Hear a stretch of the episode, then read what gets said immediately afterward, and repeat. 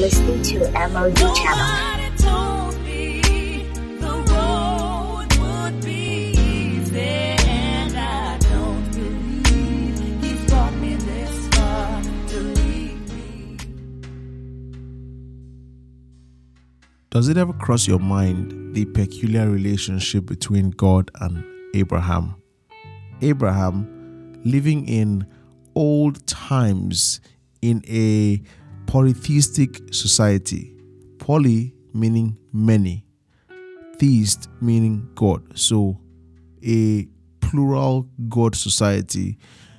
The idea is that there are many gods and there is not one true God, or in another variation of it, those many gods are the ones that are close to us and they are the ways to that one true God. Funny enough, some people see Jesus like that, but thankfully, we know Jesus is actually God. He is the way to God, but He is God who came and made a way for us to get back to Him. He is not an idol that we use to get to the actual God. He is not a lesser member of the Godhead and that one we use and hold like a rosary or something that gives us access to the main God. No, He is God. Now, Abraham back then was in that kind of society, but then God calls him and tells him to walk before him. God reveals himself as that true God, and Abraham has to respond to this God. If you really sit down to think about it, in that kind of society where people did not believe in one God, but God reaches out to him, and the reason that God reaches out to him is because God has a plan. You see, man has been messed up because of the genesis of it all Adam. Adam in Genesis traded our future for his selfish ambition. Adam wanted to go his own way and live without God. Adam wanted to be his own God and therefore discarded the life and privilege that God offered. Of course, Adam could not do this without transgressing God's righteous moral standards. Because you see, sin as a word means to miss the mark, to miss the standard, to come short. All have sinned and what? Come short of the glory of God. So there is a coming short. You can miss it. And that missing it is not without consequences. If your friends ever ask you, why is it like that? Could God not just look the other way? You have to realize that the world you live in today will be nothing without law. The country you live in today will be nothing without law, or what we call moral standards. And in every developed nation, these laws are developed from what we call natural law. In other words, you look at society or look into nature, look around, and you can tell that there is this divine order. You can deduce that there are certain laws in creation, and by siding with those laws, we have a better society. So imagine there was no law. What would that mean for you? Well, it means that as you are there listening to me right now, wherever you are, someone can just, I mean, grab your phone from you and not give it back to you. And he, well, doesn't owe you any explanation, doesn't um, have to be accountable for his actions, can slap you, can do things to you, can rob you, can leave you for dead, and nobody will say anything because there is no standard. Reading the verses in Romans 4, we looked at 15, it ended with the words that where there is no law, there is no sin.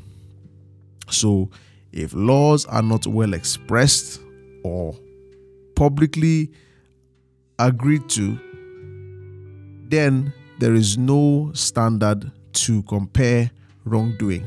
So if you do wrong, nobody's going to touch you. So it's just common sense for there to be laws in nature, laws in society.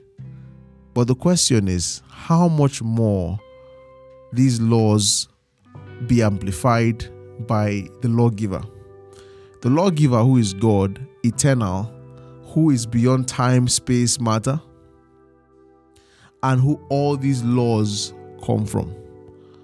Of course, he is going to be just, and it means that he has a righteous standard. So you can imagine those laws being put in place. So Adam violating that law and refusing to come under God's authority was in rebellion, and rebellion must be punished. It's just common sense. Many times we talk about the love of God and we don't realize that the, the love of God does not throw away justice. In fact, if you are love, you you must be just. You can't be love and not just. I want you to go think about that. You can't be love and not just. Justice is something that is rooted in man, it's rooted in nature. You must be just, right? If somebody did something to someone you knew and cared about, and you went to court, and the judge refused to judge it, the judge refused to give you justice, would you say that judge is loving? No, that love is one sided. Now, this is different from revenge. Revenge is that hatred for a person. You can yearn for justice and not hate a person.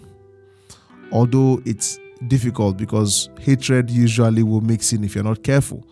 But God is just. That's the whole point of it. So God approaches Abraham, who is the father of nations, to remedy what Adam has done he wants to correct man's mistake, or how will I put it, become a substitution for man's problem. And so he comes to Abraham and he tells Abraham that he's going to bring a savior. Or let me say it, it's today that we can look in the scripture and know this is what he was saying.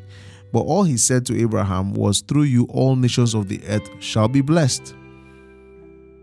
So back to the text we were reading, Romans 4, verse 16, is where we stopped yesterday, and it ends with the line um, Abraham, who is the father of us all. Now, verse 17, as it is written, I have made you a father of many nations. Now, it's quite interesting, but the concept of Abraham, which is the fact that he is the father of faith, is that Abraham represents the gospel being preached to every single person. Abraham represents a new race, a new breed of people who are justified by faith, who are meeting God's standard by faith. And Abraham is the example. So he says, I have made you a father of many nations.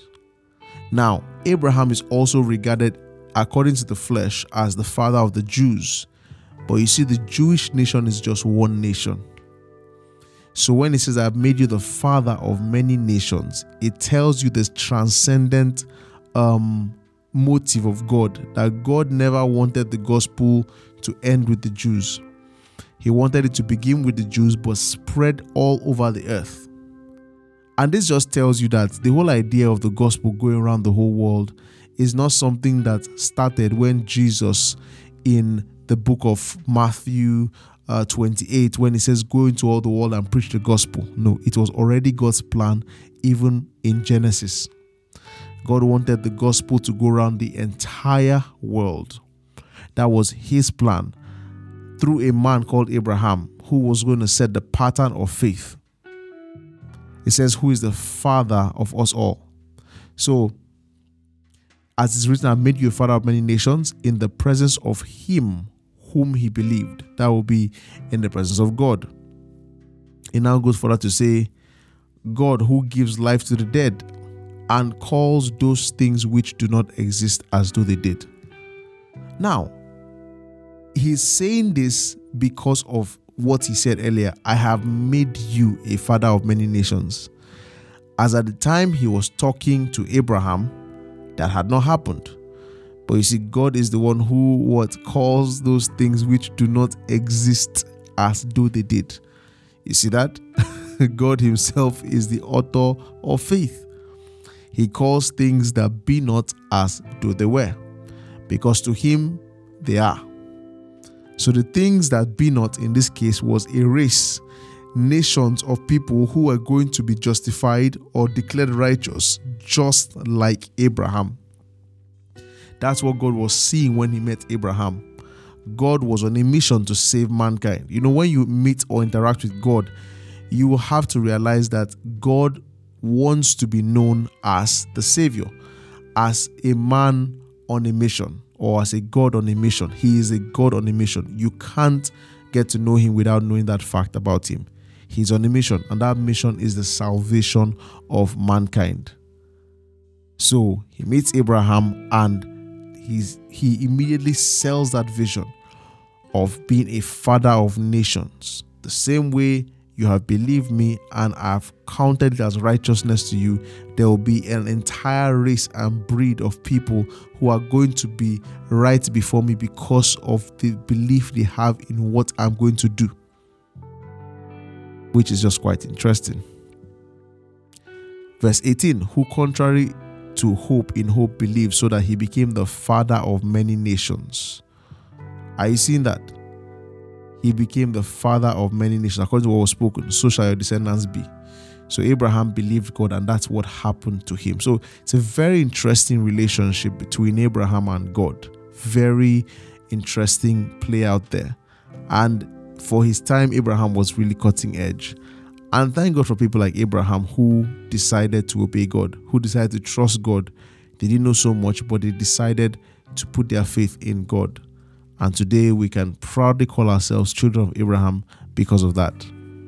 So, your takeaway from this should be to appreciate the fact that your faith in Christ is something that didn't start today. It's something that God authored. God has been on a mission to actually bring you to Him to justify you, to make you righteous before Him without blame, and so that you wouldn't have to spend an eternity away from God. All right, guys, that's it for today. God bless you. Share this with somebody and help them to understand the love that God has for them. I am your host, Mr. Essien. God bless you, and I'll see you tomorrow. Bye bye.